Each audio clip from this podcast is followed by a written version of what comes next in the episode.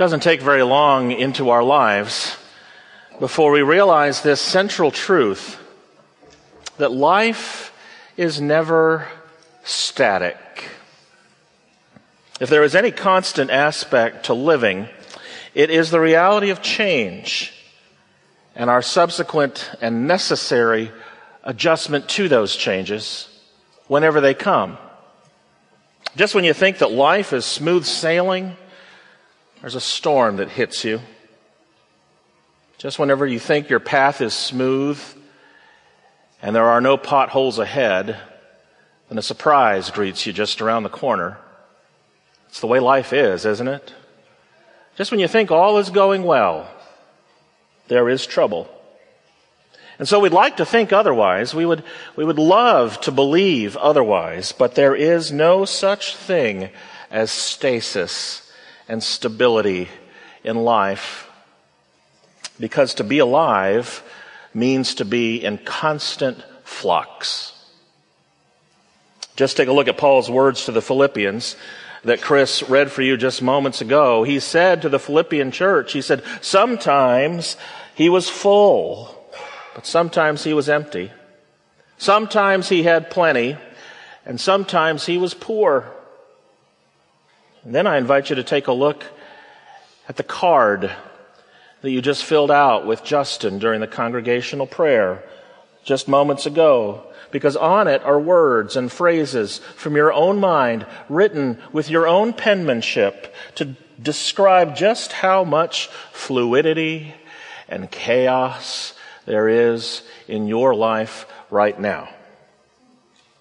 Oh, we might crave stability and silence and an end to all of the flux that we put into that card, but it's rare, it's very rare indeed, that we can ever put an end to all of the changes that are happening in our lives. There is always something to deal with, isn't there? And everyone has something that they're dealing with, without exception. There's not a single person in this room, not a single person among us that didn't have at least one thing to write on that card. So what do we do? We might pray for our problems to go away, to be resolved.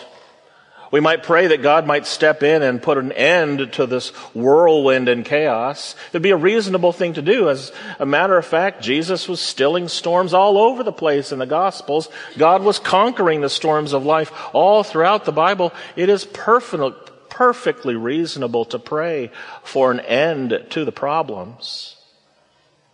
Or we might pray for wisdom and understanding as to why that stuff is happening in your life. Trying to understand God's will. That's perfectly understandable and reasonable as well.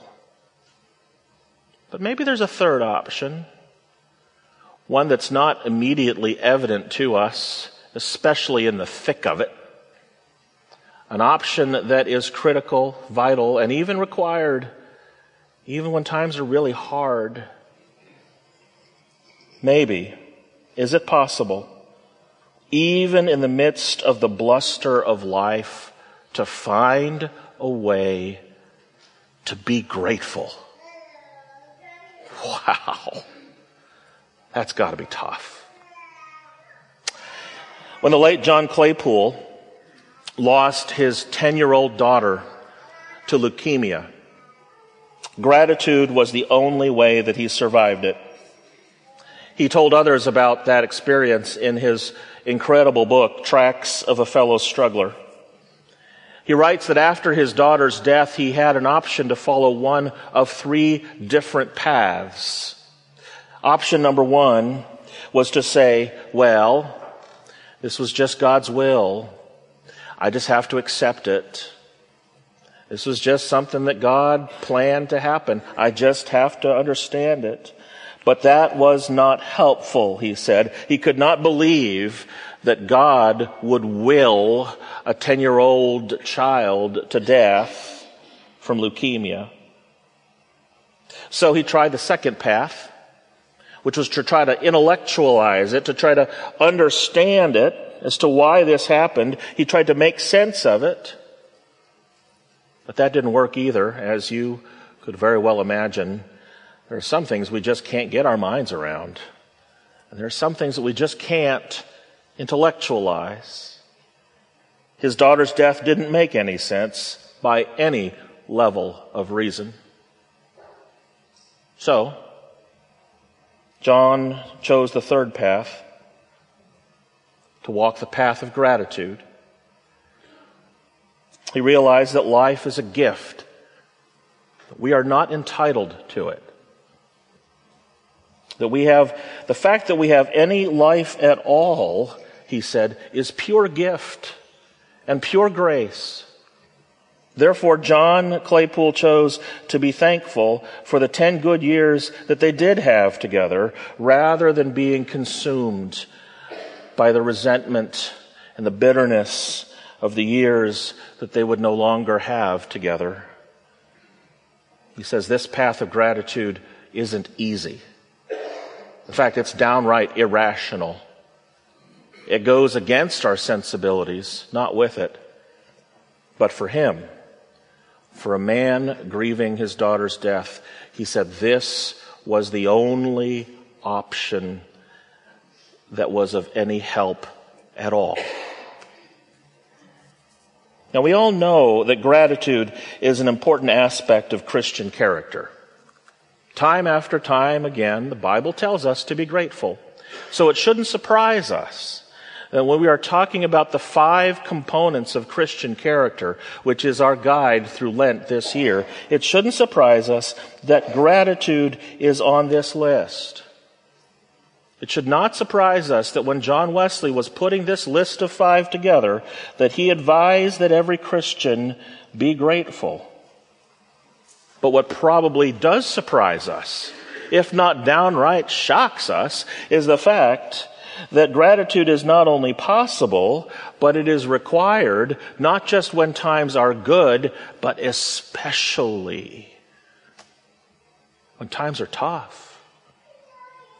To put it another way, I mean, we all know that we have to be thankful for things. We all know that it's important to be thankful for, with an emphasis on that preposition for. I mean, every Thanksgiving, we do a personal inventory of the things that we're grateful for. We all know that it's important to be grateful for our blessings. But what are you thankful in? Are you gra- grateful in those times in our life when times are tough? Are you thankful in all circumstances, in any situation, in those moments when life throws you a curveball? That's what Paul was saying to the Philippian church, that he has found a way to be grateful in every circumstance. It's one thing to be thankful for. That can be easy. But to be thankful in? That's a different matter altogether. Now, I want to say that being grateful in the midst of a tough situation does not mean sugarcoating that situation. It does not mean trivializing it. It does not mean downplaying or discounting the severity of your suffering. It is okay, even advisable, to admit and acknowledge that sometimes your life just stinks. And the darkness is really dark and the fog is really thick and the confusion is really menacing and there is this haunting quality to your life that seems to follow you wherever you go. It is okay on the one hand to admit that life sometimes is just crummy and the trouble is crushing and the darkness is just awful. And sometimes you need to find the way to acknowledge just how rough that is. My hope is that in the prayer exercise minutes ago with Justin, you were able to even put a first couple of words to just how hard that is. But, but it is also okay. It is equally acceptable and advisable, even in the midst of that suffering, to also be grateful Because if we learn anything from this passage from Paul today, it's that these two things are not mutually exclusive. It is possible to be realistic about the toughness of our situation and even to be grateful in the midst of that tough situation. It is possible to be upfront in acknowledging how hard life is for you right now and even possible to find reasons to be grateful right now in the midst of your suffering. Why? How is it possible that Paul is able to have these two ideas held in a creative tension with one another? How is it possible that Paul, even in his emptiness, can be both realistic and grateful? Well, he gives us the answer. The very last verse of today's scripture reading, he gives us a verse that not only culminates his lesson to the Philippian church, he offers a verse that we have learned as children. In Philippians chapter 4, verse 13, he says, I can endure all things through Christ who gives me strength. That's the secret. That's how Paul is able to do both. Acknowledge the suffering of life, but still be grateful. Because I can, he says. I can do all things through Christ who gives me strength. And that is the message for us.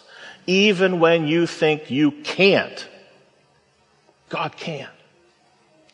Even when you think you can't go one step further, Christ can give you strength. Even when you can't see the silver lining in the dark cloud, God can give you better vision. Even when you can't see the diamond that's in the rough, God can give you patience and hope. And only when you remember God's power and presence in your life and remember those things in those times in your life when all seems lost can you truly ever be grateful in a way that is even greater than just being thankful for things? You can even be grateful in all circumstances. Now, for those of you who have been following along with the book, Five Marks of a Methodist, written by our friend Steve Harper, who preached here last Sunday, which, as you know, has been the guidebook for this Lenten series, you know that John Wesley had a very important ritual that he practiced every Saturday night. Now, I don't know what you do every Saturday night, but it probably wasn't this. Maybe you find yourself on most Saturdays on the couch watching sports or hanging out with friends or going out on the town or simply hanging out with your family doing a game night or just sitting and chilling and relaxing. But I suspect that you don't do what John Wesley did every Saturday night. But maybe we should. Every Saturday night, he would sit down for some quiet time and do a personal gratitude inventory as he reflected on the events of the previous week. He would consider three questions and he would write down with his own words and phrases, with his own penmanship, his own responses to each of these three questions. Question number one. Have I allotted some time for thanking God for the blessings of the past week? Now, this question is pretty straightforward, but it is also very tough. He says, Have I been as thankful as I can be this past week? Or have I just focused on the clouds and the rough? Have I just focused on my problems or my struggles or my challenges? Have I just gone about my busyness and worked like a dog just to make it through the week? Or did I remember at all during this past week to be grateful to God and all that God has given me in this past week? Might seem like a simple yes or no question, but when you really think about it, This is a tough question to answer. Because I suspect that for some Saturday nights, John Wesley was able to say yes. But if we were to do that and ask that question of us on most Saturday nights, all of us would have to admit that gratitude was not a guiding principle in our past week or even a prevalent aspect of the last seven days. This question alone is challenging enough. I mean, we would have gladly said to John Wesley, All right, you got us. Question number one, that's a zinger. That's hard enough as it is. But Wesley goes on. He asks an even tougher question of himself in question number two. He says, Have I, in order to be the more sensible of those blessings, seriously and deliberately considered the several circumstances that attended them? Oh, this question. This question is even tougher than the first. He just asked the question, is it possible that God was blessing me throughout the week, even at my lowest point? Is it possible that when I was facing the toughness of my situation, the darkest of the dark, the lowest point in this past week, is it possible that God was in fact giving me strength the entire time? Friends, this question alerts us to the important spiritual possibility that sometimes you can only see the hand of God at work in your life through the rearview mirror. When blessings are closer than they first appeared at that moment. But there they are, nonetheless. I think it's important to say that in this second question, again, Wesley was not trying to trivialize his suffering. He was not trying to sugarcoat his trials. He wasn't trying to minimize the dark stuff of his life because after all, sometimes life just stinks and there is no sugarcoating it. He wasn't trying to intellectualize it. He wasn't trying to solve the problem of evil and suffering in the world or why bad things happen to good people or why the world is the way it is. Instead, in this second question, he was just reminding himself every Saturday night of the possibility that there was one thing, one thing that he could always do. Even when he felt out of control among every aspect of his life, there was always, always one thing he could control.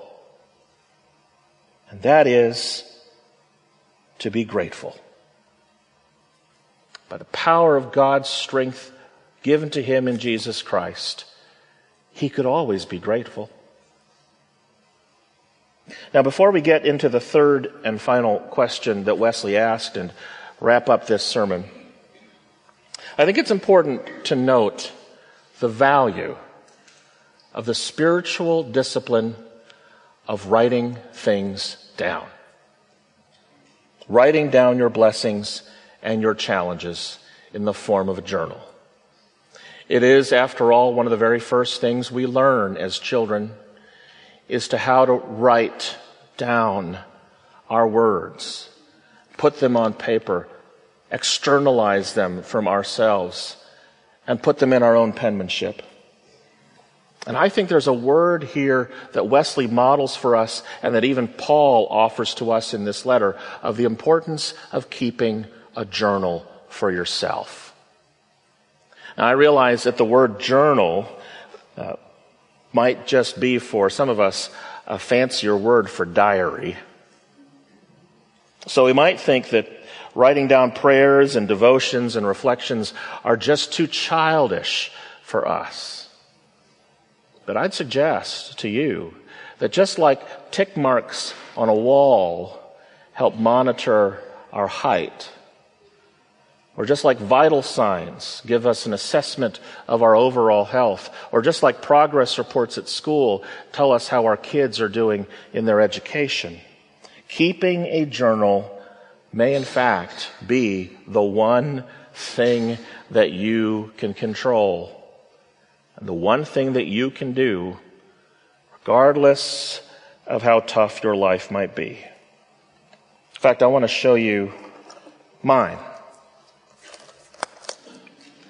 It's one that I uh, started keeping about four years ago when I started entering one of the darkest times of my own life. Never really journaled before. I went over to Barnes and Noble, tried to find a journal that had a lock on it. This was the only one I could find, which I know does not at all dispel the notion that it's just something teenage girls do. so pretty.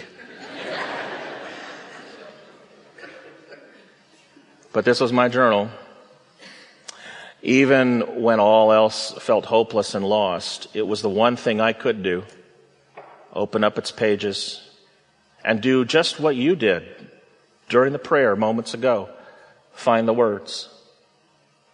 Let the Spirit guide you to the phrases to explain what it is that you're dealing with. I look back on the pages of this journal. You know what I find? I find both things the reality of the suffering, but also that God was with me the whole time. I just didn't see it. Because sometimes, only through the rear view mirror, only through the rear view mirror can you realize that God's blessings are closer than they first appeared. I want to suggest to you that in fact, in fact, you can endure all things through Christ who gives you strength. Maybe writing down on your card today is just a first step toward keeping your own journal of your own prayers, thoughts, and reflections and examples of God's strength in you.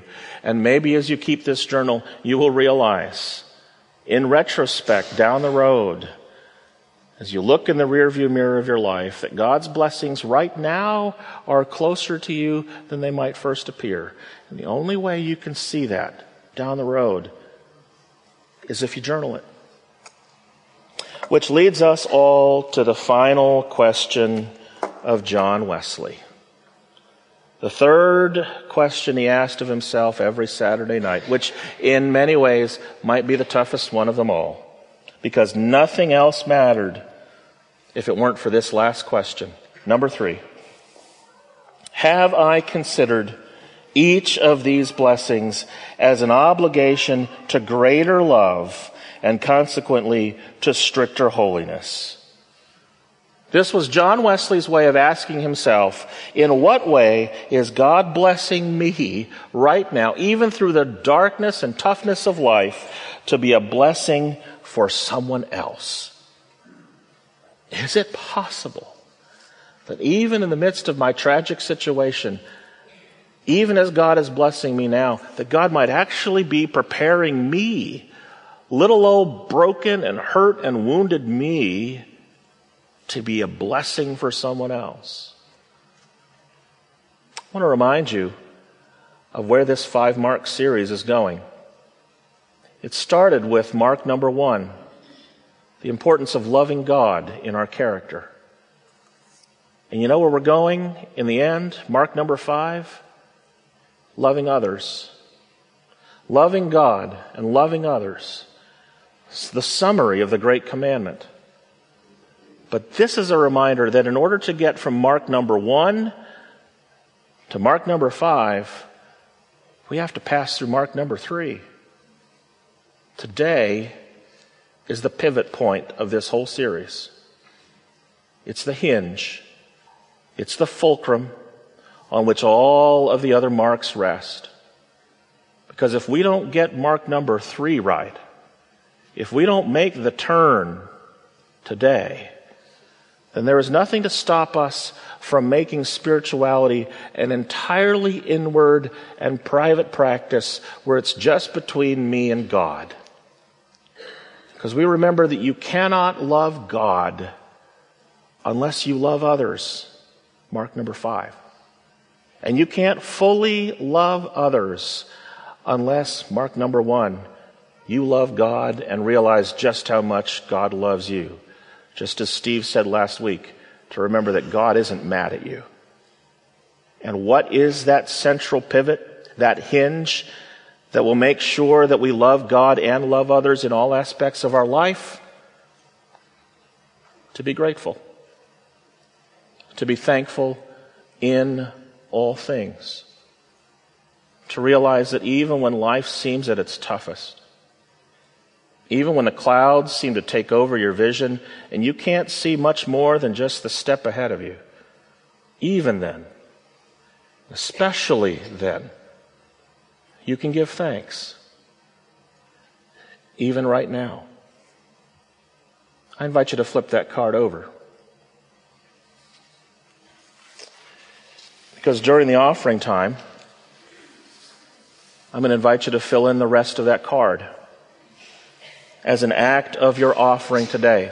As a response to today's sermon, you will not only offer to God your tithes and our offerings, but I'll invite you to spend some time writing on the back side of your card all the ways that you can see God at work even right now in the midst of your hardship. And then, I'm not going to ask you to turn that card in.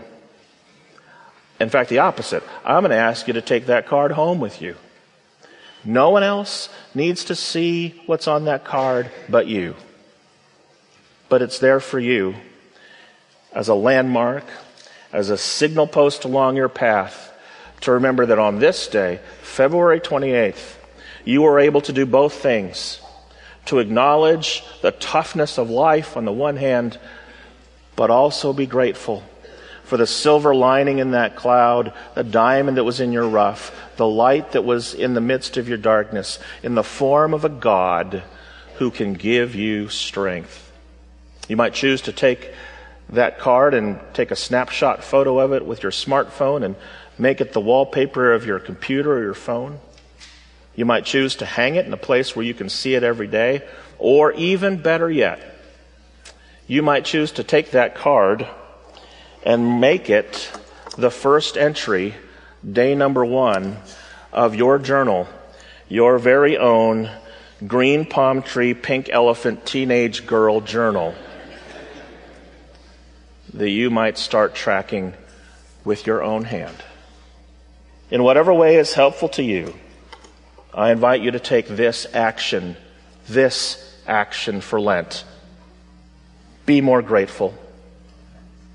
Find reasons for gratitude in your life. And find a way to be a blessing for others.